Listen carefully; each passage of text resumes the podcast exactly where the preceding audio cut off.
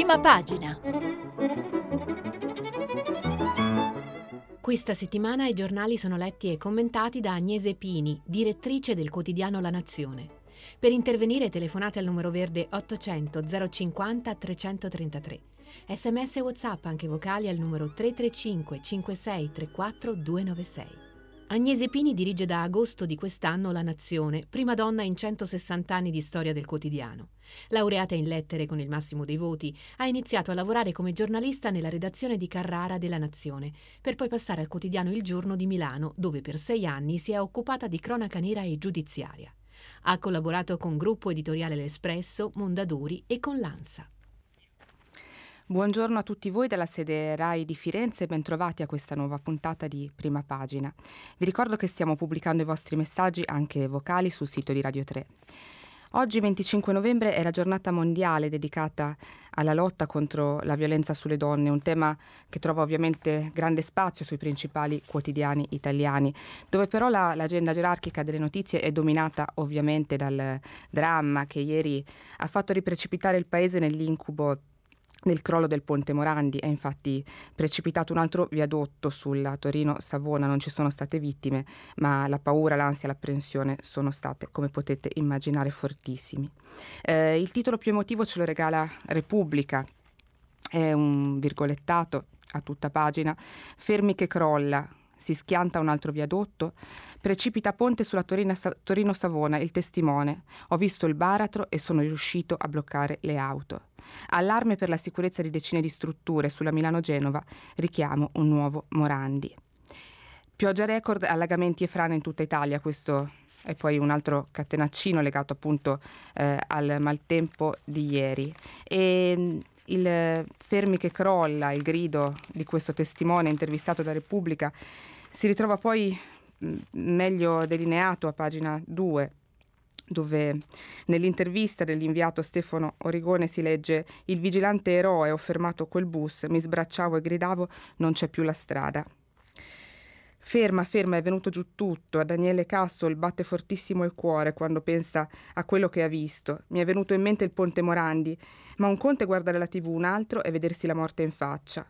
La guardia giurata, 56 anni di Savona, stava percorrendo la 6 Torino-Savona quando la strada è venuta giù e il viadotto Madonna del Monte è stato travolto dalla frana. Ha fermato la panda dell'istituto di vigilanza La Pantera, si è messo a sbracciare evitando che le auto e un pullman finissero nella voragine. Ho fatto solo il mio dovere, dice lui, è stato un istinto a guidarmi, forse perché faccio questo lavoro da tanti anni. E c'è una, fra- una, una foto, una foto abbastanza scioccante che, che descrive attraverso un solo scatto appunto queste parole drammatiche che abbiamo appena ascoltato. Si vede eh, questo uomo che viene definito appunto un eroe perché ha impedito che altre macchine, alcune macchine e un pullman appunto come abbiamo letto potessero precipitare nella voragine che si era aperta mettendosi appunto a sbracciare. Si vede lui a braccia larghe che, che ferma il traffico. È la stessa foto che che usa anche il Corriere della Sera, sempre in prima pagina. Il titolo è Le piogge, poi la frana crolla un viadotto. Torna la paura in Liguria a 15 mesi dal Morandi. Il maltempo flagella l'Italia, una donna morta nell'Alessandrino. E, e si apre appunto anche tutto l'inevitabile cotè di, eh, di polemiche, di analisi e di retroscena eh, su questa nuova tragedia che avrebbe potuto essere ancora più grave di quella, di quella che è stata. Titola sempre il Corriere a pagina 3 un pezzo di eh, Lorenzo Salvia. Il caso fondi dissesto, speso solo il 10%, costa abbiamo ridotto i tempi eh, e il pezzo dice per una volta non è un problema di soldi, quelli ci sono e anche parecchi, a mancare la capacità di spenderli bene e velocemente, che non vuol dire di fretta. Ci sono diverse angolazioni possibili per osservare la paralisi di un paese intero davanti a quella malattia cronica che continuiamo a scambiare per emergenza, il dissesto idrogeologico. Abbiamo circa 12 miliardi di euro disponibili per interventi di cura del territorio, non proprio spiccioli visto che quella cifra è quasi la metà della finanziaria di quest'anno, e nemmeno nemmeno distribuiti a caso, visto che 400 milioni sono dist- destinati al fiume Sarno in Campania, che ieri è uscito di nuovo dagli argini, non lontano dalla zona dell'alluvione, che fece 160 morti. Perché non si spendono allora? Pochi giorni fa la Corte dei Conti ha posto la lente di ingrandimento su una parte di quei fondi, quelli destinati alle regioni tra il 2016 e il 2018. Su 75 milioni stanziati, le somme effettivamente trasferite alle regioni ammontano solamente al 26,58%. Perché così pochi? L'importante formazione di residui, si legge nella delibera, è ascrivibile alla lentezza dei centri di spesa, comple- alle complessità delle varie procedure e all'esecuzione degli interventi condizionata dal pagamento differito. Tradotto, fare un progetto per un'opera pubblica è complesso e infatti non se ne fanno più. Chi lo realizza viene pagato in ritardo e allora procede con i piedi di piombo. Ecco, quindi eh, il problema della, della, dell'utilizzo dei, dei, fondi pubblici che ancora una volta paralizza il Paese e lo rende sempre più fragile ed esposto alle emergenze, come è successo appunto l'ultima volta ieri pomeriggio. E poi sempre il Corriere eh, in prima pagina apre con un editoriale di, Gian, di Gianantonio Stella, sempre in questa chiave, prosegue su questa scia, il titolo è La piaga dell'incuria.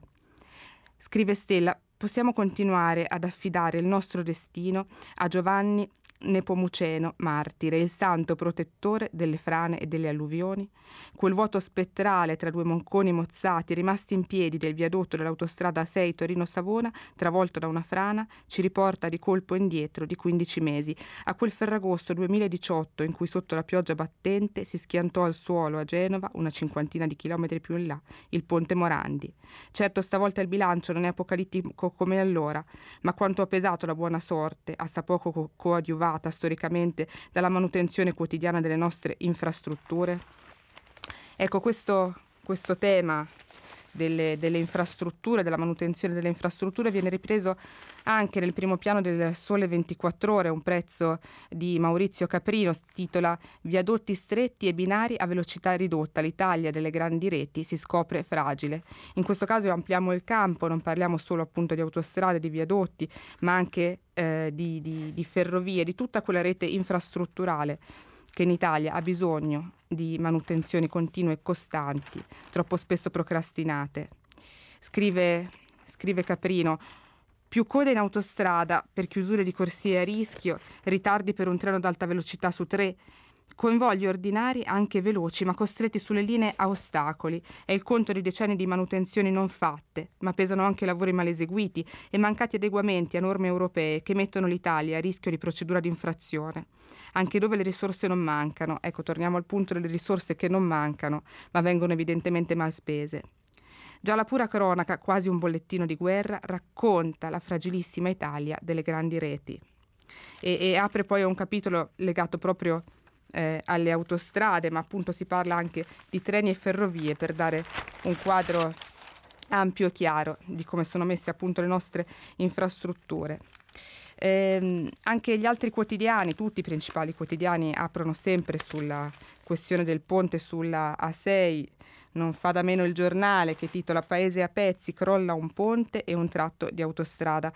E dentro a pagina 3 il titolo è A rischio 9 comuni su 10, la politica sempre in ritardo. Rapporto ISPRA, il 91% dei paesi in zone alluvionabili eh, eh, dal governo altri 361 milioni che serviranno a poco. Ecco, sempre eh, un approfondimento legato appunto al, alla manutenzione stradale sotto un taglio il retroscena il Madonna del Monte era insicuro già abbattuti i due ponti gemelli. Altri cinque viadotti critici tre in Liguria uno in Abruzzo e uno in Campania. E questa è la fotografia degli altri viadotti a rischio per il giornale nel nostro paese.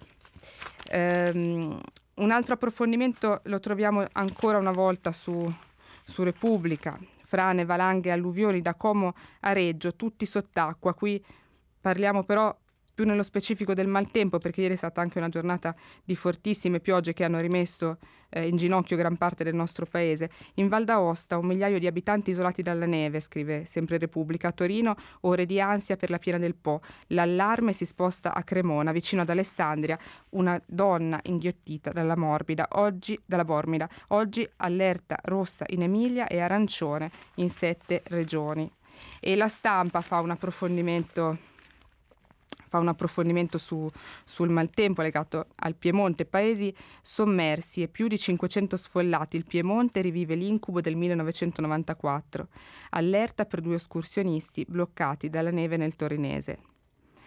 E poi le nostre vite in ostaggio del fango, costretti a cercare una casa per l'inverno. Raccoglie, raccoglie la stampa alcune storie di, di uomini e donne stretti nella morsa del maltempo ieri in Piemonte. Eh, il titolo è di Davide Lessi, la domenica delle, delle, della grande paura la racconta Gianluigi, uno degli sfollati dell'Ovadese nell'Alessandrino. È stato drammatico, queste cose sei abituato a vederle in tv, poi all'improvviso capitano a te. Siamo usciti di casa raccogliendo solo un po' di cose in una borsa e adesso dovremmo cercarci un appartamento per affrontare l'inverno.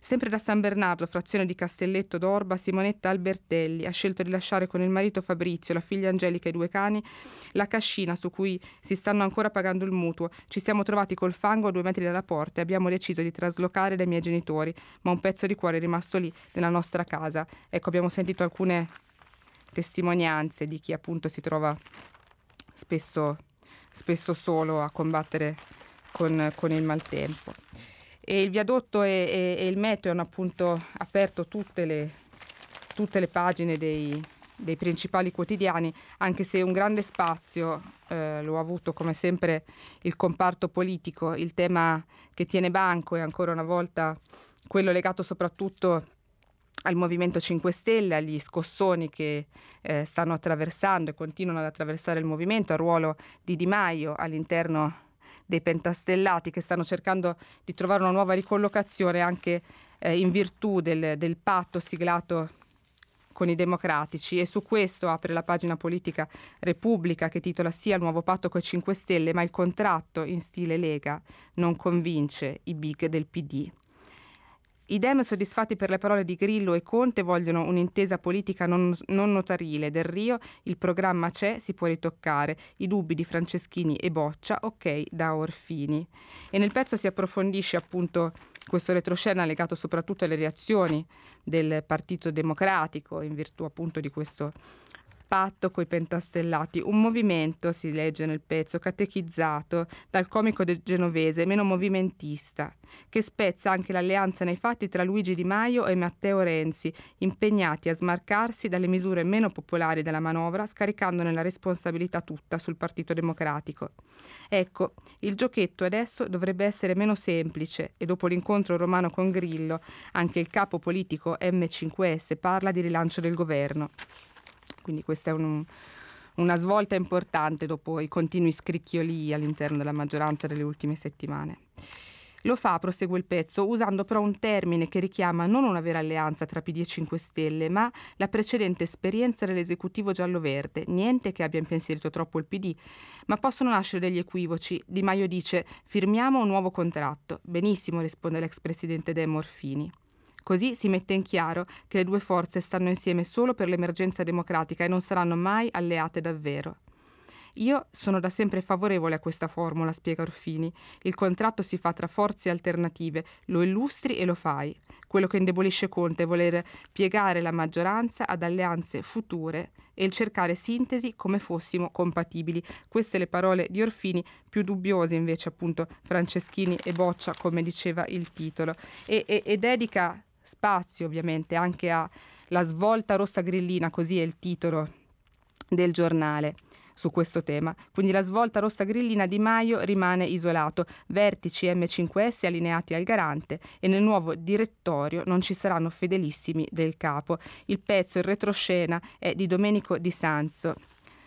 Nel magma grillino sembra chiara solo una cosa, la linea di Beppe Grillo, proprio lui che ci aveva abituato a cambi di scena repentini, messaggi oscuri dalla difficile decrittazione, entrate a gamba tesa alternate a passi di lato, è diventato l'unica certezza nella creatura che ha fondato dieci anni fa insieme a Gianroberto Casaleggio. Potrà piacere o meno, ma il garante sa quello che sta facendo e ha inserito la freccia a sinistra. Quindi appunto un, un passaggio dichiarato ormai di, di Grillo verso il PD. Basta tornare alle cronache del suo ultimo blitz romano, la destra con cui il capo politico Luigi Di Maio ha governato per più di un anno è diventata pericolosetta. L'accento sulla redistribuzione, quando tu hai il 100% di ricchezza in mano al 10% della popolazione, vuol dire che è già finita. Bisogna ripartire da lì, ha detto Grillo, e ha cercato di ammorbidire la narrazione sulle tasse le tasse che, e la politica serv- servono a orientare il paese verso qualche cosa e noi ci stiamo orientando verso le rinnovabili. insieme ad altri temi che erano stati messi da parte durante l'alleanza giallo-verde come l'ambiente, il reddito, il reddito universale e il salario minimo, che saranno i punti fondamentali del contratto di governo che sarà firmato con il PD all'inizio del 2020. E infatti la risposta del segretario PD Nicola Zingaretti è stata positiva, sottolinea sempre questo articolo del giornale. E poi a, a, a, taglio di questo pezzo c'è un, un, altro retroscena che riguarda invece questa volta Conte, le manovre del Presidente del Consiglio, anche Conte è stufo dei pentastellati, lo smarcamento del Premier filo PD. Io il nuovo leader grillino, ma hai nutrito questa aspirazione. Quindi nuovi, nuove spaccature, nuove retroscene all'interno dei 5 Stelle, anche se la pagina politica oggi è in realtà dominata dall'intervista che il Corriere della Sera eh, fa a Matteo Salvini. Per il popolo del Movimento 5 Stelle un tradimento fatale, la mia porta è aperta, dice Salvini nel titolo del Corriere. Il leader leghista Grillo e Di Maio sono alla disperazione. E sempre Salvini, vedo i 5 Stelle vicini alla dittatura cinese, in Emilia-Romagna sento un'aria positiva. Io, divorziato e peccatore, per i cattolici sono un punto di riferimento, andrò a Meggiugori. E, mh, mm, vi leggo altri passi di questa intervista eh, datata Fiorenzuola Piacenza eh, e firmata dall'inviato Cesare Zapperi. Mancano 64 giorni alla festa della liberazione. La mattina il primo, e questo dice sempre, sempre Salvini, parlando delle, ovviamente delle elezioni in Emilia-Romagna fissate al 26 gennaio, dove conta di strappare la roccaforte rossa al PD. Segretario, ma il nuovo patto M5S PD sponsorizzato da Peppe Grillo non la preoccupa? Torniamo appunto a quello che dicevamo prima, no? al patto, al nuovo patto Pentastellati Dem. Eh, risponde Salvini, è l'ultimo tradimento, quello fatale del popolo grillino, quello che voleva il cambiamento e ora si ritrova stretto in un abbraccio mortale con il simbolo dei poteri forti, il PD. Il movimento mi pare sulla via dell'esaurimento, queste scelte sono contro la sua storia. Un'altra domanda, è pronto ad accogliere questo popolo in uscita? Le nostre porte sono aperte, ma ne parlerò solo a cose fatte. La sorpresa all'intervento in difesa di Luigi Di Maio? No, perché sono alla disperazione e peraltro Grillo era già intervenuto facendo valere la sua volontà in estate quando si trattò di dare il vita al governo Conte 2. Evidentemente mi viene da dire l'ex comico deve difendere i suoi interessi e magari stringendosi al PD pensa di riuscire a portare Romano Prodi al Quirinale. Ma non è questo che mi preoccupa di Grillo. Sono colpito dai suoi incontri con l'ambasciatore cinese e i frequenti viaggi di Di Maio in Cina e per contro stanno zitti sulla situazione di Hong Kong. Non vorrei che stessero cambiando la collocazione internazionale dell'Italia. Mentre rompono le scatole a me per la Russia, questi tengono rapporti con una dittatura che ha fame di conquista e vocazione imperialista. E, una domanda poi a seguire un po' provocatoria, ma Grillo un tempo parlava bene di lei, cos'è successo? Non lo chiede a me. Ogni giorno mi riservano un insulto diverso, ma non mi turbano. Io penso all'Emilia Romagna. E, e proprio l'Emilia Romagna è l'altro tema che ovviamente viene tenuto alto sul comparto politico dei principali quotidiani. Ehm, ma mh, torno un attimo su Salvini con, con, il Fatto Quotidiano che in prima pagina titola Tele Salvini 100 ore di tv in 4 mesi, più di Conte, il, tip, il triplo di Movimento 5 Stelle e PD. E nell'occhiello in par condicio i dati Agicom sulle presenze dei leader nei TG e nei talk show. Da luglio a oggi il capo della Lega ha parlato sulle sette reti generaliste per 101 ore e 17 minuti. Il Premier segue con 90, Lontani Di Maio 36 e Zingaretti 29. Dicevo l'Emilia, eh, il caso Emilia, ovviamente le elezioni si avvicinano, potrà essere un termometro politico fondamentale anche per la tenuta di questa maggioranza di governo. E, e Repubblica, Repubblica titola Emilia Di Maio resiste, intesa solo con liste civiche. In bilico l'incontro con i consiglieri regionali grillini che vogliono l'accordo con il PD, il capo politico punta a creare il team del futuro, escludendo però dalla segreteria i suoi competitor interni e sulla giustizia avverte i Dem non bloccate la riforma. Eh, il pezzo di Annalisa Cuzzo Crea Luigi Di Maio resiste e tenta di mettere un argine a chi nelle ultime settimane ha cercato di metterlo nell'angolo, Beppe Grillo compreso. Il capo politico del Movimento 5 Stelle non ha alcuna fretta di andare in Calabria ed Emilia Romagna per definire la corsa per le prossime regionali. Il primo incontro è già saltato a causa del maltempo, in secondo a Bologna alle otto e mezzo di stasera potrebbe essere annullato comunque.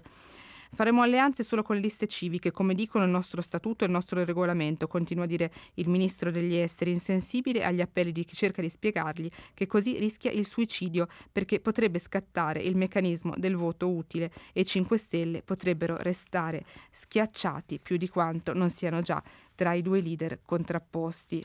Quindi il leader però non sente ragioni, qualcuno lo avverte che prendersi da solo la responsabilità di una scelta del genere potrebbe rivelarsi l'ennesimo boomerang, come la decisione di far votare gli iscritti sull'idea di non candidarsi. Se i Dem perdessero l'Emilia Romagna, se ne scaturisse un terremoto politico non solo per il partito di Zingaretti ma anche per il governo, sarebbe facile attribuire al capo della Farnesina tutte le responsabilità. In effetti eh, Di Maio arriva già dalla, dalla Batosta Umbra dove eh, l'accordo civico, il patto civico per, per, per, la regione è stato spazzato via dal, dal voto e, e lui, come, come, ricorderemo, aveva messo il cappello appunto sull'idea di questo patto civico, quindi adesso un'altra strategia politica sbagliata in Emilia potrebbe davvero compromettere la leadership eh, del capo politico dei 5 Stelle. Nella stessa pagina torna Repubblica a insistere sul tema delle sardine, le sardine battono Salvini, in Romagna il movimento fa il pieno di adesione, anche se noi poi sappiamo che nella notte c'è stato anche questo caso web eh, legato al tema sardine con la pagina Facebook oscurata dai, dai, dagli amministratori eh, proprio di Facebook. E dicevo, ecco, mh, mm, flash mob a Rimini e, e dice sempre eh, Repubblica nel, nel, pezzo di Brunella Giovara, Sard- eh, poche centinaia di persone all'iniziativa dell'ex ministro, la denuncia dei ragazzi, appunto la nostra pagina Facebook oscurata senza nessun motivo, ma c'è appunto questa crescita del, del, del movimento delle sardine, eh, una, una, crescita, un fenomeno a cui dedica tutta la prima pagina anche il quotidiano Il Foglio con un approfondimento a firma di Davide Allegranti. E il titolo è Come si diventa sardine. Riempiono le piazze a Bologna e Modena, ma non a Ferrara o non ancora, perché qui la Lega è già al comando e il grido altrimenti vince Salvini non riesce a mobilitare l'elettorato di sinistra.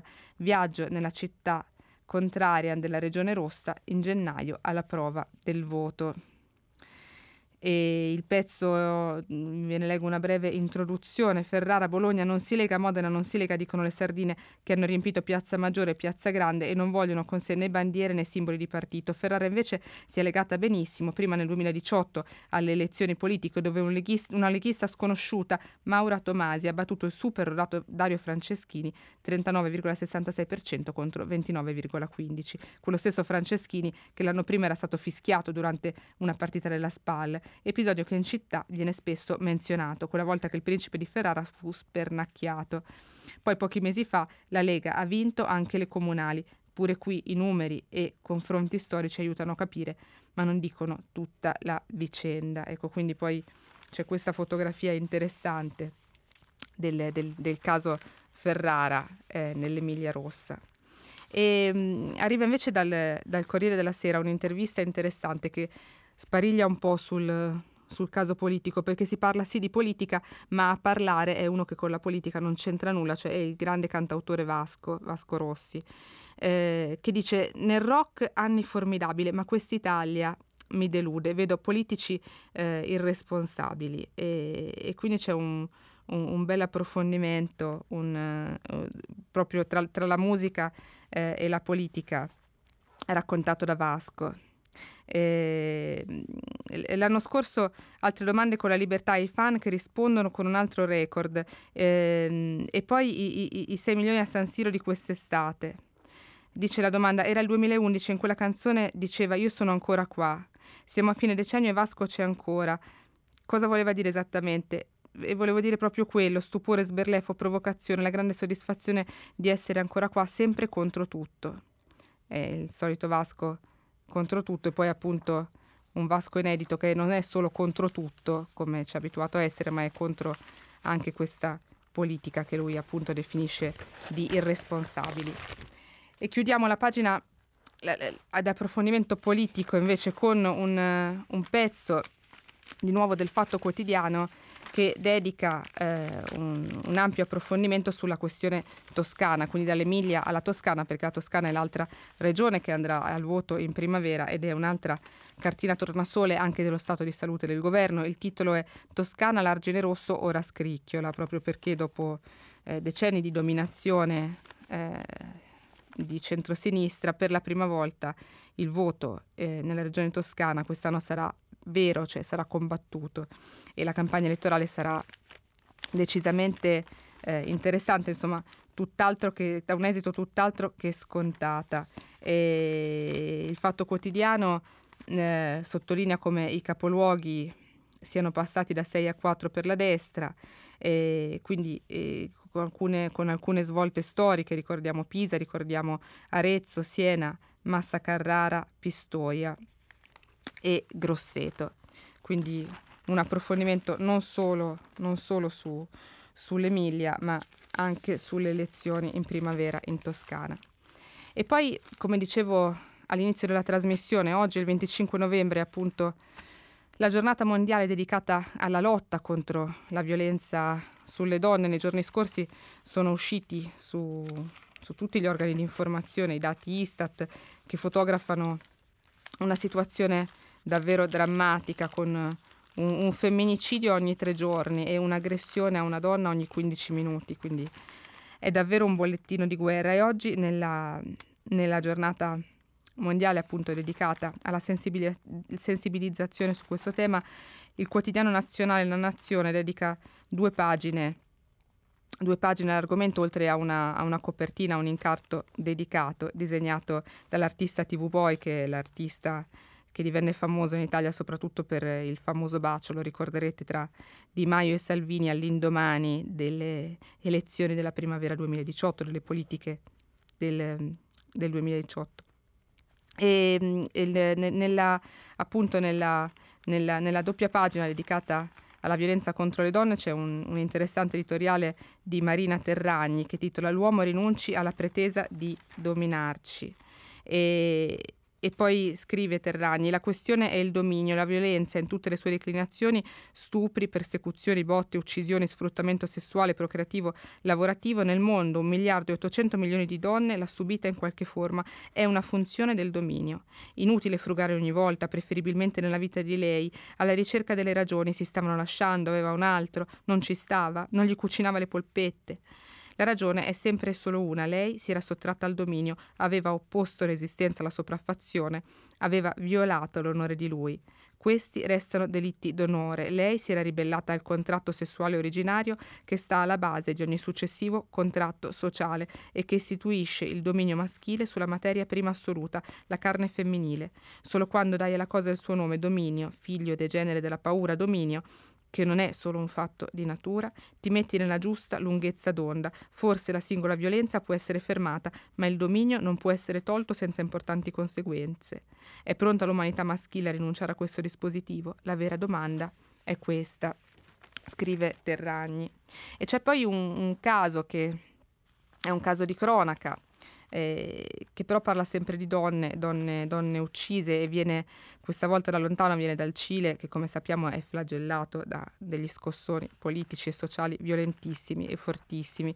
Vi leggo cosa scrive di questo il Corriere della Sera. Il titolo, il titolo è Cile, il mistero di Betty trovata uccisa in casa dopo le foto alle proteste, sparite le apparecchiature, ma agli amici serve cautela. Ecco chi era eh, questa Betty, 38 anni, trovata senza vita, era una fotografa che documentava con la sua macchina fotografica appunto gli abusi e i soprusi delle, delle, delle forze dell'ordine cilene, soprattutto contro le donne, le donne che manifestavano in piazza. Ma è appunto è ancora tutto un giallo, anche se si, adombra, se si adombrano eh, possibili, possibili scenari oscuri su questa su questa improvvisa morte. È giallo sulla morte di una fotografa freelance a Santiago del Cile, Albertina Martinez Burgos, 38 anni, è stata trovata senza vita la notte del 21 novembre nel suo appartamento in centro, sul corpo segni evidenti di percosse e ferite da taglio e il, co- e il gruppo Nessuna, Non Una di Meno, Cile, chiede che sia fatta chiarezza sul movente dell'omicidio.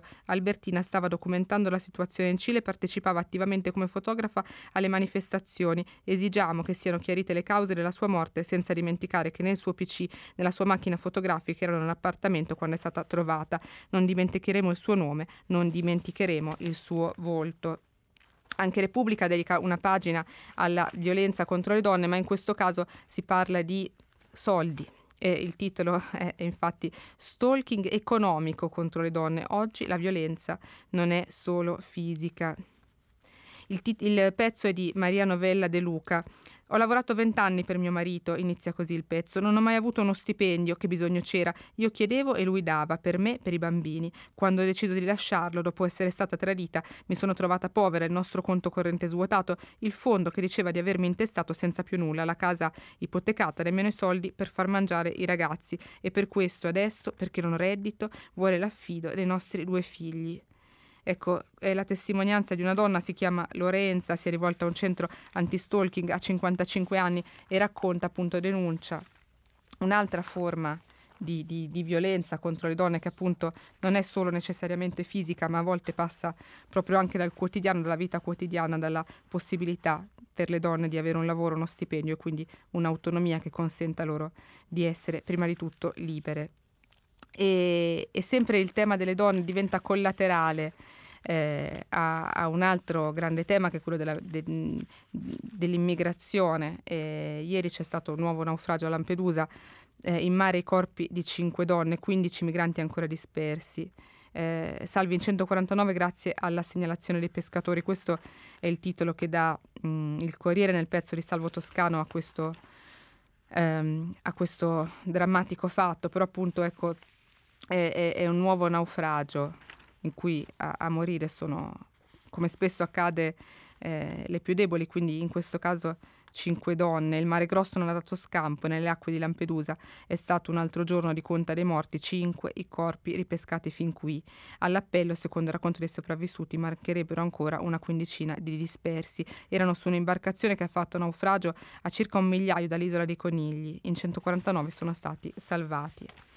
E sul fronte, ci colleghiamo al fronte quindi immigrazione, partendo da qui andiamo a, a Il Giornale. Il Giornale cita il caso di un parroco di Pistoia, Don Biancalani, lo definisce eh, il paladino dei migranti, che torna a polemizzare contro Salvini eh, col biasimo della diocesi, questo è il titolo del giornale. Eh, ieri Biancalani ha cantato Bella Ciao dopo la messa. E ve lo ricordo, Don Biancalani è stato spesso alla ribalta delle cronache per aver ospitato, con, per continuare ad ospitare all'interno della sua, della sua stessa chiesa eh, i, i, migranti che ancora non hanno, non hanno un rifugio. Tutto questo tra svariate e molteplici polemiche, soprattutto inevitabilmente politiche. E, e, e resto su questo tema, sempre, siamo sempre su, su sul, no, su, Libero, su Libero questa volta e, e, si torna a parlare di Carola Rachete il pezzo è polemico perché eh, il titolo è Passerella della capitana in Rai, Carola va da Fazio per dirci che siamo cattivi, show della Rachete a che tempo che fa, sostiene che vuole tornare in mare e che l'immigrazione è colpa dell'Occidente, questo è, è un pezzo polemico ripreso, ripreso anche, ripreso anche da, dal giornale, sempre con con, più o meno con gli stessi toni. E, ehm, chiudendo invece il comparto, il comparto donne, eh, ci sono due notizie che, che, meritano di essere citate eh, sempre sul, sul, tema, questa volta più legato alla cultura, al cinema. Eh, il Corriere, il Corriere ehm, dedica una pagina al nuovo film di Woody Allen, eh, la commedia boicottata negli USA dopo le polemiche del Me Too. Il titolo è Sogni, delusioni, romanticismo, la fragilità di Woody Allen. Un giorno di pioggia a New York. Eh, avrebbe potuto intitolarsi anche Being Woody Allen, essere Woody Allen, tanto il suo ultimo film, Un giorno di pioggia a New York, è un coraggioso ritratto confessione dell'83enne regista, mai così sincero nel mettersi a nudo, in desideri e contraddizioni, sogni e delusioni, coraggioso e sincero, Oltre che ostracizzato, in America il film non è ancora uscito per il moralismo esasperato. Seguito alle crociate MeToo, scrive così Mereghetti sul Corriere, perché una volta cerca, per una volta non cerca di mascherare il suo se stesso protagonista dietro una qualche identità romanzesca, ma ce lo mostra come probabilmente Allen si è sempre considerato insoddisfatto di sé e del suo stato, senza particolari virtù, incerto del proprio fascino e per niente a suo agio in famiglia, addirittura oggetto e non autore di battute e sarcasmi. Woody Allen, come ricorderete, è finito negli Stati Uniti sotto i riflettori appunto per una serie di denunce su, su presunti abusi del, del, del, noto regista e quindi come sottolineava il Corriere il suo film in America non è ancora uscito al botteghino. Invece le pagine mh, culturali di Repubblica dedicano un, uh, un pezzo a, a, all'ultimo libro di Melania Mazzucco. Il titolo è Grazie Plautilla, hai reso femmina l'architettura. Eh, nel suo ultimo libro Melania Mazzucco restituisce la voce a un artista dall'immenso talento, decisa a farsi strada nella Roma dei Papi, di Bermini e di Borromini. Ecco cosa possiamo ancora imparare da lei. Il, il pezzo è firmato da Alberto Asor Rosa, è davvero è davvero un, un pezzo ricco di, di, spunti e di riflessioni che partono dall'analisi di, di questo eh, libro, di questo immenso romanzo, lo definisce così Asor Rosa, L'architettrice, edito da Einaudi, che parla appunto di, di Plautilla Bricci o Briccia. E, ehm, passiamo invece ad alcune notizie più, più spot che abbiamo che hanno dominato oggi le, le pagine dei, dei, dei, quotidiani. In quota direi costume e società, il, il, la stampa dedica un'ampia pagina a La vita a domicilio dei millennial, il titolo è questo, palestra, film e cena si fanno a casa, stanno fra le mura domestiche il 70% del tempo in più rispetto alle generazioni precedenti, quindi altro che sdraiati, insomma questi millennial che, che, che non escono più dalle, dalle mura domestiche. Eh, a spiegare il fenomeno è anche l'aumento del telelavoro, titola sempre la stampa. Poi mm, vi leggo alcune, a, alcuni numeri, alcuni dati. 40% il tempo che in media passano in ufficio i lavoratori a tempo pieno, più 200% il settore resimercial che crea atmosfere di casa al lavoro, è triplicato in 10 anni. A casa si lavora, si guardano film, si cena con gli amici, si fa palestra, insomma si fa tutto quasi senza bisogno di, uc- di, uscire. In un mercato con un numero crescente di lavoratori indipendenti, le quattro mura domestiche diventano infatti ufficio, ma anche spazio per prendersi cura di sé e socializzare. Il nostro rapporto con la casa sta cambiando insieme con l'evolvere delle nostre abitudini. A guidare la tendenza sono i millennial, che secondo uno studio eh, della società di previsioni WSGN n- negli Stati Uniti trascorrono a casa il 70% del tempo in più rispetto al resto della popolazione. Un fenomeno emerso eh, nel corso eh, della recente conferenza Next Design Prospective organizzata da Alta Gamma e, e dove speaker internazionali hanno discusso del futuro del design. E, e, e, quindi insomma il, il, il tema del, di come si cambia lo stile come, cambia, come cambia lo stile di vita, come cambiano le abitudini. Vorrei invece ehm, mettere, mettere, l'accento su, un, su, un'intervista che troviamo oggi su Quotidiano Nazionale eh, sul fine vita, eh, l'intervista a Valeria Imbrogno, la fidanzata, lo ricorderete tutti, di Jay Fabo, che plaude alla sentenza della consulta. L'Italia è ormai pronta a, a, a, a regolare questo tema, eh, dice Lembrogno, e il tema è appunto quello del fine vita. Il titolo è Fabiano lotta con me, la legge si farà. E, e c'è poi appunto questa, questa, intervista alla compagna di DJ Fabo, ve lo ricordo brevemente, era il milanese morto in Svizzera con il suicidio assistito il 27 febbraio del 2017 e la Imbrogno si prepara al prossimo round di un match iniziato quando ha deciso di rendere pubblica la sofferenza del suo Fabiano, rimasto cieco e tetraplegico dopo un incidente stradale. Campionessa di pugilato e laureata in psicologia a 40 anni, Valeria lo ha accompagnato nella sua scelta del suicidio assistito fino alla clinica svizzera dove attorno alle 11 14.40 ha morso un pulsante per attivare l'emissione del farmaco letale nel suo organismo. È stato accanto al radicale Marco Cappato, finito sotto processo, sotto processo a Milano per aver fornito aiuto su, al suicidio a DJ Fabo. E, um, un altro, un'altra pagina che merita di essere citata invece riguarda un altro ragazzo morto eh, e, e, che ha destato uno scalpore giustamente incredibile in tutto il paese, la storia di, di Giulio Regeni, eh, l'iniziativa di Repubblica Regeni, ecco la piattaforma anonima per raccogliere informazioni sull'omicidio. Come sapete ci sono ancora tantissimi punti oscuri, tantissimi aspetti da chiarire in questa in questa dolorosa e controversa vicenda. Eh, le segnalazioni trasmesse via web arriveranno in maniera sicura direttamente ai legali dei familiari di Giulio. Giulio, io ve lo ricordo, aveva 28 anni, era un dottorando italiano dell'Università di Cambridge che fu rapito al Cairo il 25 gennaio del 2016, durante il quinto anniversario delle proteste di Piazza Tahrir, erano appunto gli anni della, della, primavera araba. Poi il suo corpo fu trovato pochi giorni dopo, il 3 febbraio. L'Egitto parlò di un incidente, di un furto, di un regolamento di conti, ma sul suo corpo c'erano evidenti segni di violenza e di tortura. E poi c'è anche una, uno spazio dedicato all'appello della famiglia, chissà ci aiuti ad arrivare alla verità. Come sapete la, la famiglia di, di Giulio Regeni non si è mai eh, arresa di fronte a, agli ostacoli creati dalla, dalla, diplomazia, dalla mala giustizia, dal, dal governo egiziano. Eh, il tempo può essere anche un buon alleato, lo insegna la storia e lo spiega la psicologia. La verità dopo un po' non riesce più a essere trattenuta e tracima. Esondera le coscienze di carnefici e testimoni, incapaci di trattenere le nefandezze delle quali sono stati artefici, complici più o meno consapevoli o semplici osservatori. Ecco, questo è, è, è l'inizio di questo pezzo appello per, per chiedere, per chiedere a, a, chi sa, a chi sa di, di parlare. E, um, un tema sempre società eh, e, e, e, cambiamenti sociali, Beh, merita di essere citato un pezzo del Sole 24 Ore. Eh, parla di casse e unioni civili, niente ostacoli sulle pensioni.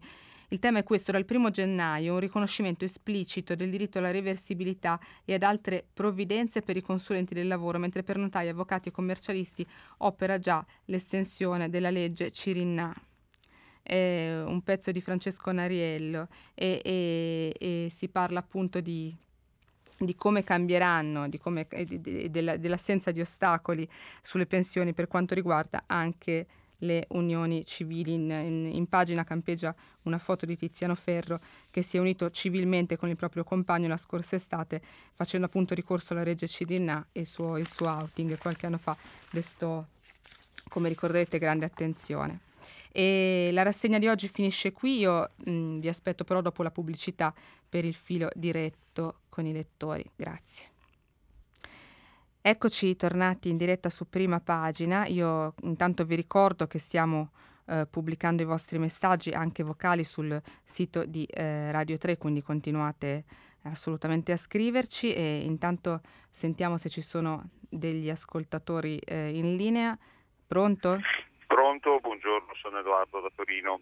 Buongiorno, buongiorno eh. Senta, una considerazione su quello che è successo in giorni a livello meteo e sul crollo di ieri del ponte dell'autostrada. Allora, eh, due aspetti. Il primo è che si, finalmente si parla di fare manutenzione. Intendo dire finalmente perché continuare a pensare di fare nuove infrastrutture senza mantenere quelle che abbiamo eh, mi sembra una cosa di buon senso. La seconda cosa, un po' più sottile, riguarda la comunicazione. Tutti hanno associato il ponte della Torino-Savona al Morandi ed è la cosa a mio parere più stupida, chiedo scusa per il termine, che si può fare. A Genova c'è stato un problema di mal, cattiva manutenzione, qualcosa non ha funzionato di pesante. Se guardiamo cosa è successo ieri, è venuto giù un pezzo di collina per di più boscata, quindi non terreno scoperto, non un'area franosa, e ha tirato via un pezzo di un'autostrada con l'acqua che è venuta in questi tre giorni qua in Piemonte eh, sarebbe successo se non questo qualcos'altro con tutte le migliori manutenzioni del mondo. Quindi la considerazione è facciamo attenzione perché con certi eventi climatici le, noi uomini dobbiamo abituarci a questo tipo di aspetto, facciamo la nostra parte, ma non facciamo paragoni impropri perché con le migliori manutenzioni del mondo quel ponte veniva giù lo stesso, visto il meteo che c'è stato in questi giorni. Quindi, considerazione finale su cui volevo la sua opinione. Sì, Facciamo le manutenzioni, ma entriamo anche nell'ottica che dobbiamo imparare a convivere con certi eventi. Non è che l'uomo può pensare di ordinare tutto, soprattutto visto come sta andando il clima per il futuro. Ma, eh, grazie, buongiorno. Grazie a lei, signor Edoardo. Guardi, allora il tema è, è molto complesso e interessante perché eh, c'è un punto fondamentale che lei ha toccato, i cambiamenti climatici. Non c'è dubbio eh, che ci troviamo in, una, in, un'epoca, in un'era in cui eh, stiamo attraversando anche per colpa dell'uomo, anche per colpa di quello che abbiamo combinato negli ultimi decenni, eh, dei, dei, dei, degli stravolgimenti climatici che rischiano di mettere in ginocchio eh, l'intero ecosistema mondiale. E per fortuna ci sono anche dei movimenti insomma, importanti eh, nati dal basso, dalla società civile, mi riferisco a Greta Thunberg, che è la più autorevole eh, testimonianza di questo impegno, ma non c'è solo lei, eh, proprio per sensibilizzare su, su, un fenomeno che riguarda tutti noi e che deve riguardare tutti noi sempre di più. Quindi questo davvero non toglie nulla eh, a quello che lei dice, però eh, in Italia, e io credo, e mi permetto di dissentire da quello eh, che ha detto che i giornali facciano bene a invece a sottolineare il fatto che in Italia ci sono degli evidenti, dei drammatici problemi annosissimi eh, relativi a, all'utilizzo delle risorse che come abbiamo letto nei quotidiani stamani ci sono ma vengono come troppo spesso accade male utilizzate, male reinvestite, male, male distribuite eh, sul territorio eh, e, e, quindi c'è un problema di manutenzione, di strategia politica, di visione politica legata nostre, al nostro sistema infrastrutturale. Questo è un tema imprescindibile, è, è, è un tema complesso, difficile, è, è, un tema che deve essere eh, tenuto assolutamente di conto e se noi lo tralasciamo e se noi lo mettiamo in secondo piano, piano io credo abbiamo sbagliato la lettura di ciò che sta accadendo. È vero, lei dice ci sono state delle giornate di maltempo drammatico, in Piemonte in questi giorni, ma è crollato eh, un viadotto, insomma, e non c'è stato l'uragano Caterina. Eh, non c'è dubbio che, che, bisogna, è necessario eh, aprire un tavolo di critica anche nei confronti di quello che viene fatto politicamente a livello di investimento di risorse e di strategia su questi temi qui. Eh, e il paragone col Ponte Morandi è, eh, con tutti i distinguo del caso, ovviamente, perché eh, ogni storia, anche ingegneristica, anche architetturale e anche di manutenzione è ovviamente a sé, però è, è un paragone che è inevitabile vista appunto la drammaticità di quello che è accaduto, è anche visivamente inevitabile perché l'impatto visivo di questa foto, di questa voragine, di questo pezzo di asfalto sbriciolatosi eh, ci rimanda inevitabilmente in maniera drammatica a quello che è successo 15 mesi fa. È vero, sono storie diverse, sono andate anche per fortuna in modo diverso perché questa volta non ci sono stati morti, hanno... Eh, retroscena hanno, hanno basi differenti, però eh, il succo poi ci riporta lì, ci riporta quello di un paese che, che fa i conti sempre con una scarsa lungimiranza e un po' di, di incuria, per cui ci troviamo a parlare di emergenze e di situazioni da risolvere solo quando eh, i drammi e le tragedie eh, sono già avvenuti. È la stessa cosa che è successa anche eh, a Venezia con, con il Mose. Siamo tornati a parlarne sui giornali, questo è è un limite anche dei giornali no? che, che, parlano di certi temi solo quando diventano urgenti per, per la cronaca. Beh, eh, anche a Venezia non, non si era scatenato eh, un, un, uragano apocalittico, era piovuto tanto in maniera emergenziale, in maniera straordinaria, ci mancherebbe, ma c'era anche una grande infrastruttura che doveva essere portata a termine da anni e che ancora non è mm, neppure eh, non, a, a vedere la fine. Per cui bisogna denunciare queste situazioni e parlarne. Eh, passerei una prossima telefonata se c'è, pronto? Pronto, buongiorno. Buongiorno. Sono da, da Milano. Buongiorno, io ho scritto un messaggio e vorrei comunque parlarne nel senso che io penso che la violenza sulle donne, la lotta contro la violenza sulle donne non sia da limitare a una giornata o a un mese o a un tempo secondo me deve essere fatta ogni secondo, ogni minuto della nostra vita e volevo sapere che cosa ne pensa. Eh, cara signora, intanto grazie per aver chiamato, grazie per questa, per questa domanda. Eh, io penso che ha ragione lei, ovviamente, ha, ha, ha ragione lei del tutto. Eh, è importante avere delle giornate che ricordano, che ricordano dei, dei, fatti importanti. Io sono favorevole all'esistenza delle, delle giornate, no? anche se diventano simboli. A volte poi si sa che i simboli si svuotano un po' di contenuti e, e, e rischiano poi di lasciare il tempo che trovano. È un po' quello che è successo con l'8 marzo, la festa delle donne, che poi eh, come si dice tutte le volte quando è l'8 marzo è diventata una festa commerciale, si è svuotata del suo significato originario. Ecco, eh, però avere un giorno dedicato è importante, è importante perché permette a tutti di fermarci davvero un attimo in più, di soffermarci davvero un attimo in più eh, su un tema così urgente come quello della violenza contro le donne ci, ci, impone il fatto che esista una giornata dedicata di, di, di parlarne in modo più approfondito impone anche ai giornali di dedicargli più dello spazio che in genere dedicano a questo tema. Eh, quindi meno male che c'è una giornata dedicata alla violenza contro le donne. Ci ho detto, eh, è ovvio che questo è un argomento che richiede una rivoluzione culturale. Le rivoluzioni culturali non si fanno con le giornate dedicate, ma si fanno con un impegno costante giorno dopo giorno, ora dopo ora, che parte anche dagli organi di informazione, anche dai linguaggi usati, anche dalle parole che vengono scelte per raccontare per raccontare alcune cose, per raccontare eh, le molestie, eh, le violenze e le sopraffazioni contro le donne. Ecco, e, e, le, le, parole appunto sono davvero importanti, mai come in questo caso, eh, perché aiutano a, a, cambiare piano piano eh, il modo di pensare, entrano nell'orecchio e poi dall'orecchio vanno al cervello e, e con un po' di fortuna arrivano, e, con un po' di fortuna arrivano mh, alla pancia di ciascuno di noi e ci aiutano quindi davvero a a modificare, a modificare eh, anche i nostri istinti. Il problema della violenza contro le donne, lo diceva appunto l'editoriale della Terragni che ho letto poco fa,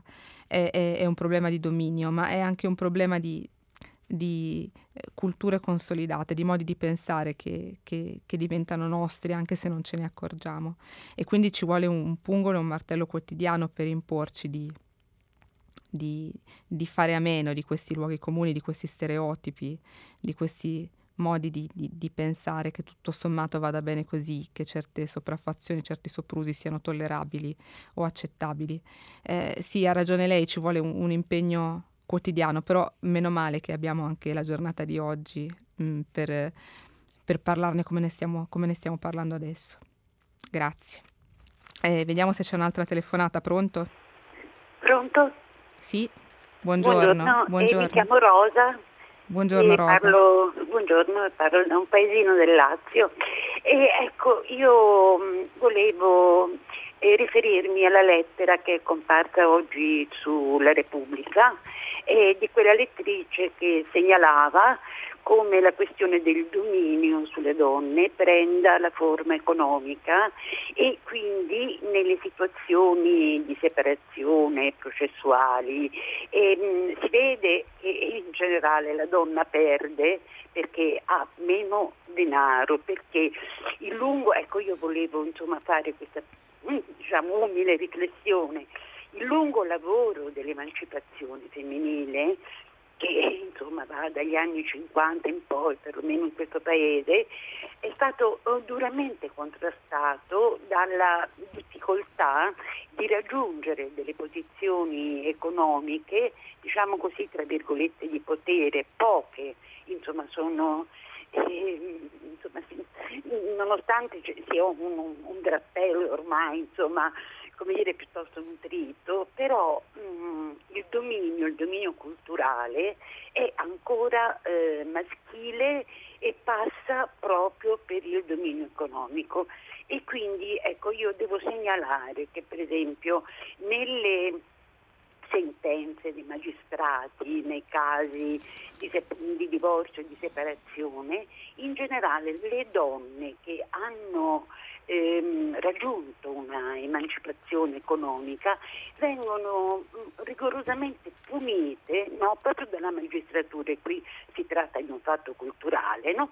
perché eh, insomma eh, secondo magistrati se hanno quel minimo no, di, che il lavoro gli dà per, per eh, sopravvivere non hanno bisogno di altro. Quindi viene tolto tutto quello no, che eh, riguarda poi il dovere faccio un esempio eh, del coniuge per esempio per il mantenimento eh, dignitoso e adeguato ma insomma non voglio entrare nel merito di questo la cosa importante è la connessione tra dominio e eh, economia per cui insomma, la questione della violenza sul corpo è sicuramente diciamo, una questione enorme però mette in ombra quest'altra seconda violenza che è più strisciante, è più oscura, fa parte proprio del lato d'ombra diciamo, della nostra cultura. E quindi vorrei veramente che se ne prendesse carico oh, eh, dire, la stampa perché non se ne sa nulla. E ringrazio la lettrice che ha scritto quella lettera che è una, una um, radiografia eh, mi ha sentito? Sì, grazie, grazie Rosa, grazie Rosa. Guardi, eh, lei ha centrato quello che è il punto fondamentale rispetto a tutto il percorso che negli ultimi decenni anche si è fatto per l'emancipazione della, della figura femminile eh, in Italia così come nel resto del mondo. Il tema dell'indipendenza economica è, è, è tutto e non a caso ancora oggi le statistiche ci raccontano che la maggior parte eh, dei casi di, di, di soprusi, abusi eh, e violenze, sia eh, nel, nel, mondo del lavoro, ma soprattutto in famiglia, si hanno quando una donna è, è in, in, uno stato di, di inferiorità eh, anche e soprattutto economica, perché poi come sappiamo all'inferiorità economica eh, sottende sempre anche un altro tipo di inferiorità che è quella psicologica. Eh, chi, chi, non è autonomo, la donna che non è autonoma economicamente, eh, per forza di cose poi eh, si trova in, una, in, uno stato di soggezione e di sopraffazione psicologica maggiore, intanto perché è più difficile lasciare eh, il proprio compagno, il proprio marito se non si ha un lavoro, come citava lei nella, nella, nell'articolo di Repubblica questa testimonianza esprimeva benissimo questo, questo, stato di cose. Io non ho, non ho un reddito, non, ho, non, so come mantenermi, non ho uh, una casa, come posso lasciare mio marito, il mio compagno, anche nei casi in cui eh, il matrimonio, l'amore sia finito o nei casi più gravi in cui eh, oltre all'amore finito ci siano anche appunto episodi eh, di violenza o di, o di abusi o, o, o, di soprusi su, sulla compagna, sulla fidanzata, sulla moglie.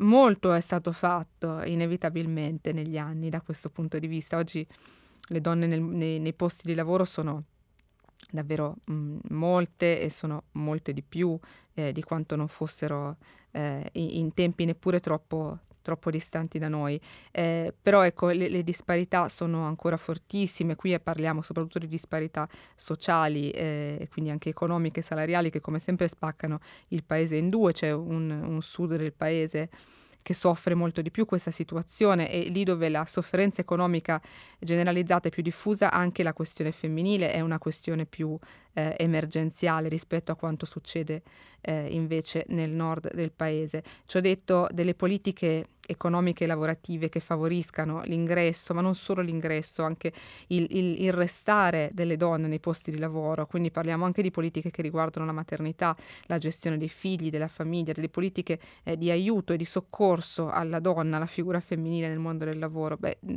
è stato fatto ancora davvero poco. Eh, questi temi anche nell'ultima finanziaria non ci sono se non in maniera estremamente timida e invece possono fare la differenza sostanziale nei rapporti fra eh, uomo e donna anche in famiglia, eh, anche lì dove come abbiamo letto sempre dalle statistiche, eh, il rischio della violenza è più forte, l'80% dei casi di, di, di violenza eh, contro le donne avvengono in contesti familiari. Però ecco, le politiche del lavoro legate alla questione femminile in Italia sono davvero eh, troppo timide eh, lasciano ancora davvero troppi, troppi buchi aperti e quindi non solo l'ingresso è complicato, non solo esiste ancora il famoso tema del gender gap, no? la disparità salariale tra maschi e femmine che esiste, è vera, è un tema eh, reale, ma eh, c'è poi anche il problema di poter restare nel mondo del lavoro se si decide di avere al tempo stesso una famiglia.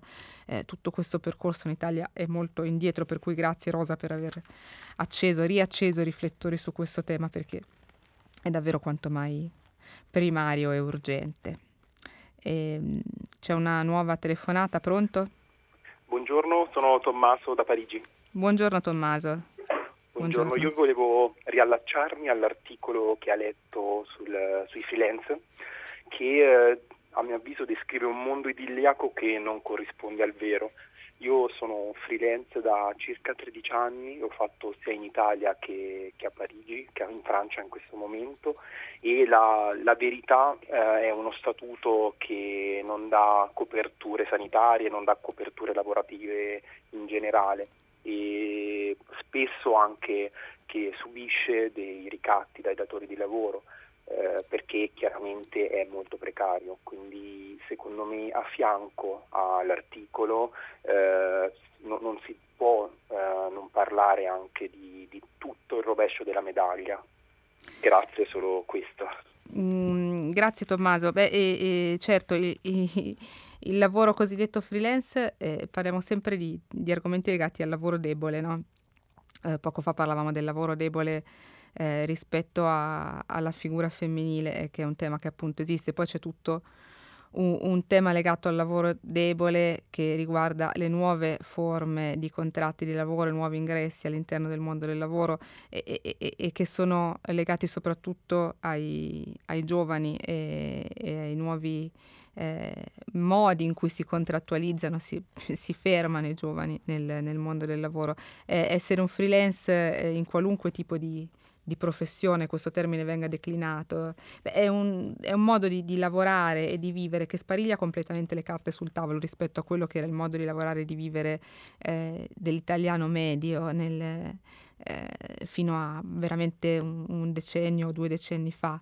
Eh, il, il, il, l'esatto opposto del posto fisso, quindi il posto fisso ci dava una serie di garanzie, eh, ci dava una serie di, di, di, prospettive, di sicurezze che con nuove forme contrattuali vengono completamente eh, meno. Certo eh, l'ingresso nel mondo del lavoro è più semplice, apparentemente più agevolato, eh, però eh, questo non toglie che le tutele, come, dicevi, come diceva lei Tommaso, le, le tutele, le tutele eh, legate al nostro posto, le tutele anche legate alla malattia, per esempio le ferie che non vengono retribuite, beh, sono tutte completamente eh, saltate. Eh, i, i, punti di vista eh, a cui eravamo abituati eh, nelle generazioni passate, quindi le garanzie a cui eravamo abituati nelle generazioni passate, vengono sempre meno nell'attuale mondo del lavoro. Eh, però, come sempre, quando ci sono epoche di trasformazione, la nostra è assolutamente un'epoca di trasformazione, per quel che riguarda soprattutto eh, l'approccio con l'occupazione, con, con il lavoro. Beh, ci sono fasi di crisi che vanno anche eh, risistemate e, e, e, vuoti normativi che vanno riempiti con con nuove strategie, con nuovi punti di vista che siano più adattabili a quello che è il nostro modo di vivere e di lavorare e di, e, e di essere inseriti all'interno di un mondo occupazionale oggigiorno che è completamente diverso eh, a quello di prima. Ecco, assistiamo a questo gap no? per cui la società è cambiata molto velocemente, ma, ma le leggi hanno fatto fatica ad adeguarsi, a normare questi cambiamenti in maniera efficace e in maniera mh, tale da tutelare prima di tutto il lavoratore. E, ehm, bene Tommaso, spero di averle risposto insomma, a, a, a, quello che lei chiedeva. Sentiamo se c'è un nuovo ascoltatore in linea. Pronto? Pronto? Sì, buongiorno. Buongiorno, buongiorno, piacere. Eh, Antonio, mi chiamo Antonio e chiamo dalla provincia di Treviso. Buongiorno. Chiama... buongiorno, buongiorno. Io chiamavo in merito all'articolo di quella signora su Repubblica che parlava delle difficoltà che ha avuto a seguito della sua separazione e anche alla telefonata che ha fatto poco tempo fa, eh, pochi, pochi minuti fa, un'altra signora. Eh, allora io vi premetto che di lavoro faccio l'avvocato, quindi in qualche modo mi sono interessato anche alla recente giurisprudenza della Corte di Cassazione in merito all'assegno di mantenimento.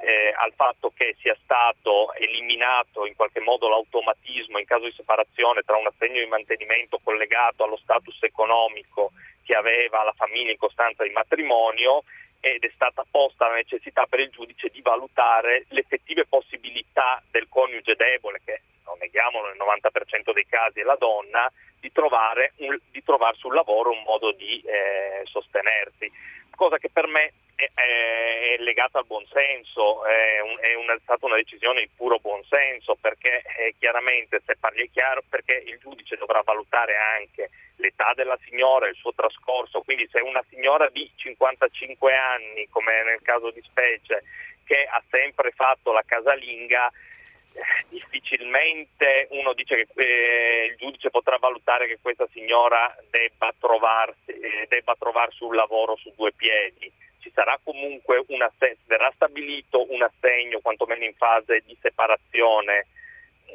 intendiamoci, eh, il discorso è questo. Eh, per quanto riguarda stalk, il cosiddetto stalking economico, qua eh, andrei piano a usare certe definizioni, posto che nessuno vuole negare la gravità della situazione in Italia, il, la cultura mh, mm, maschilista, possessiva e il numero spropositato e vergognoso eh, di violenze in cui sono vittime le donne però quando si comincia a parlare di stalking economico non dimentichiamoci che ci sono anche tanti eh, mariti eh, che, si, che ridotti dopo una separazione a vivere in macchina e a cui è reso difficile vedere i figli, perché non neghiamo il fatto questo, eh, che eh, dopo una separazione dal punto di vista del rapporto con i figli soprattutto il coltello alla parte del manico ce l'hanno le donne, ce l'hanno le madri, eh, nel, nella stragrande maggioranza dei casi.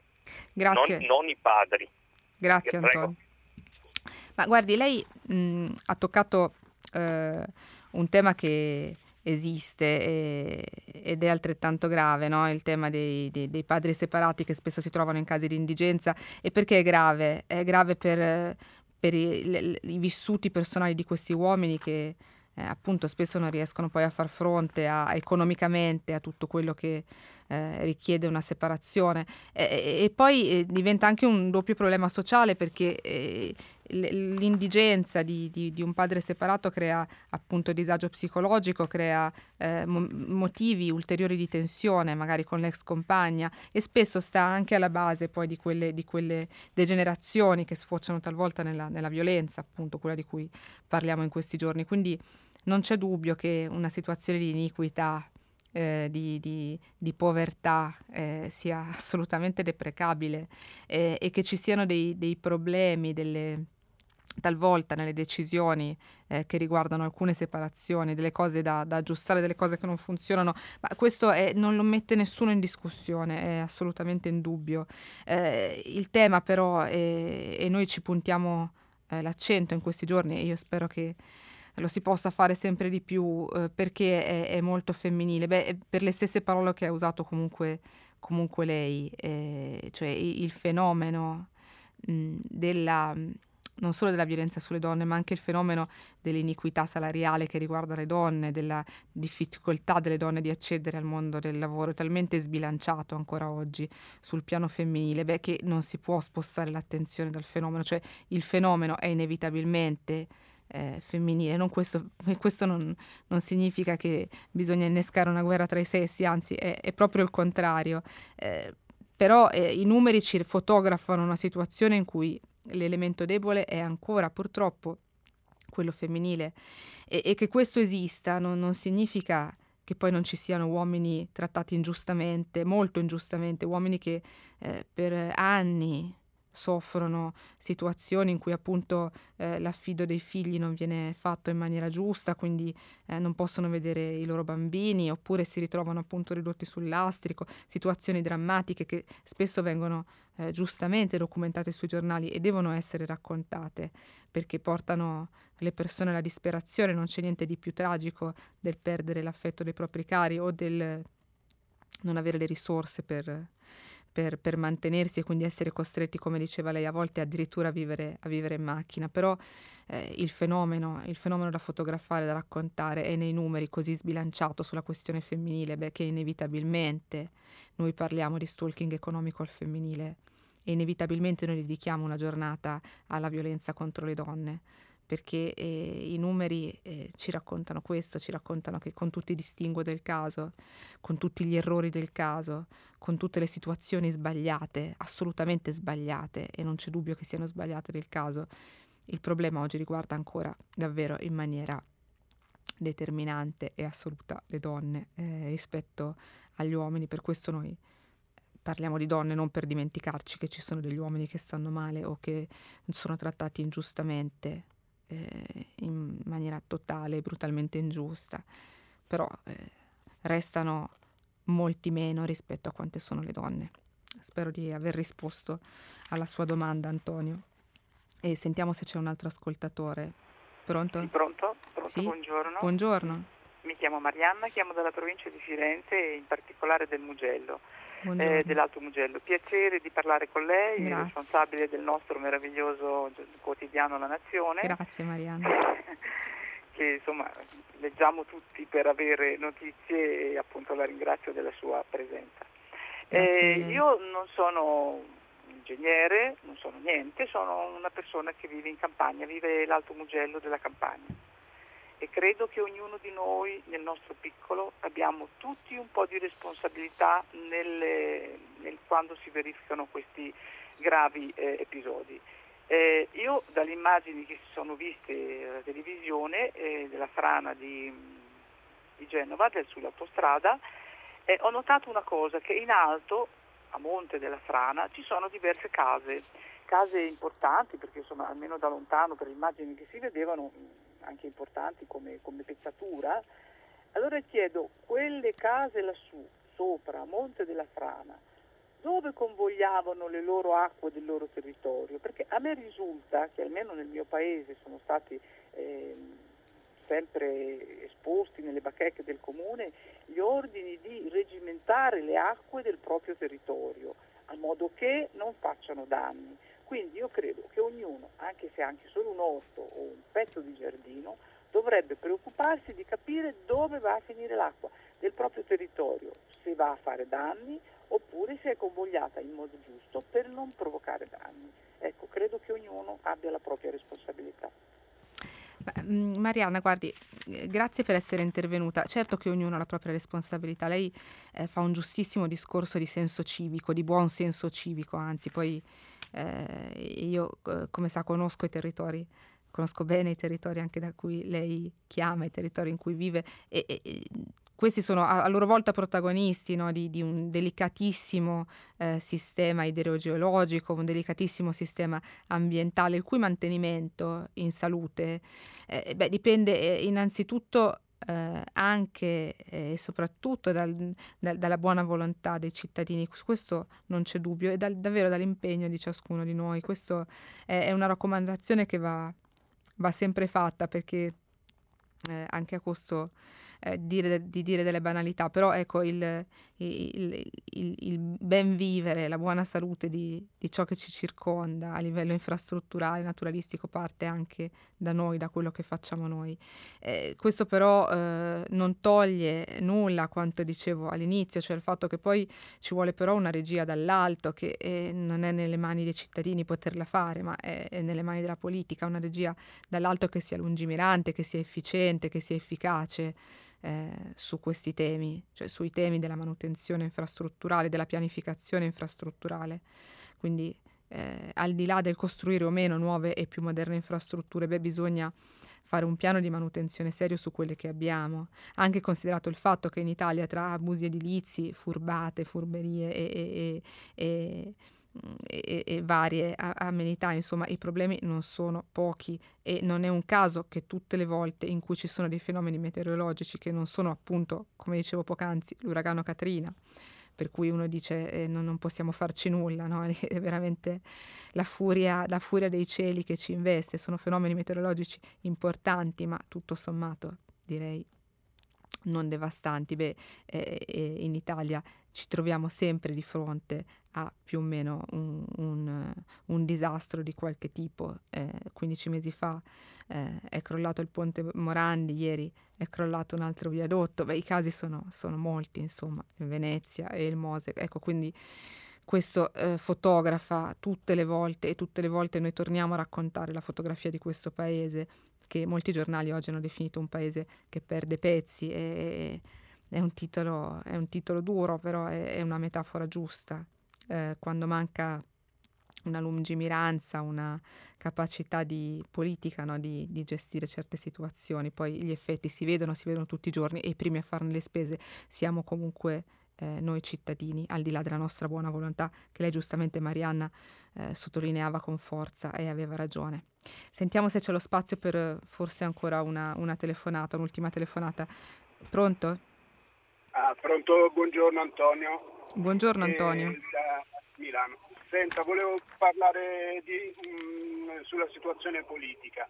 Eh, volevo un, un, commento su questo. Eh, io, secondo me la, la, la, sinistra attualmente continuerà a, a perdere perché eh, sta continuando a fare lo stesso errore che ha fatto con Berlusconi, cioè eh, demonizzare eh, l'avversario eh, concentrandosi sulla persona, allora era Berlusconi, adesso è Salvini, trascurando eh, il fatto che eh, il Paese probabilmente ha una maggioranza effettivamente eh, di destra e la sinistra non riesce a dire e quindi non riesce, facendo questo, non riesce a dire cosa vuole, mentre dall'altra parte diciamo Salvini eh, fa, dà dei messaggi semplici e dice cosa vuole, vuole eh, diciamo un ordine, sicurezza, pochi immigrati, vuole che eh, l'iniziativa economica si possa aprire, eh, sia libera, si possa aprire un'attività economica pagando poche tasse, e, ecco, e, e, quindi sono messaggi semplici, chiari, e però dice cosa vuole. Dall'altra parte c'è una confusione mentale totale, cioè c'è il PD che si allea con i 5 Stelle, però non si sa per esempio le infrastrutture le vogliono o non le vogliono, l'ILPA Guardi. la vogliono o non la vogliono, e, la TAB eccetera. Questo era più o meno il, il, il concetto che che volevo dire. Grazie Antonio. Io intanto la ringrazio e rispondo velocemente perché siamo eh, in chiusura. Mi permetto di dirle una cosa, che eh, non è solo la sinistra che ha il vizio di demonizzare il nemico. Beh, Salvini non risparmia nulla ai suoi avversari e come sappiamo anche con la sua campagna social, da Instagram, Facebook, beh, usa i social in maniera mirata non solo per veicolare suo, i suoi propositi, le sue idee, sua, eh, i suoi obiettivi elettorali, ma anche per eh, demonizzare il nemico. Direi che il vizio del demonizzare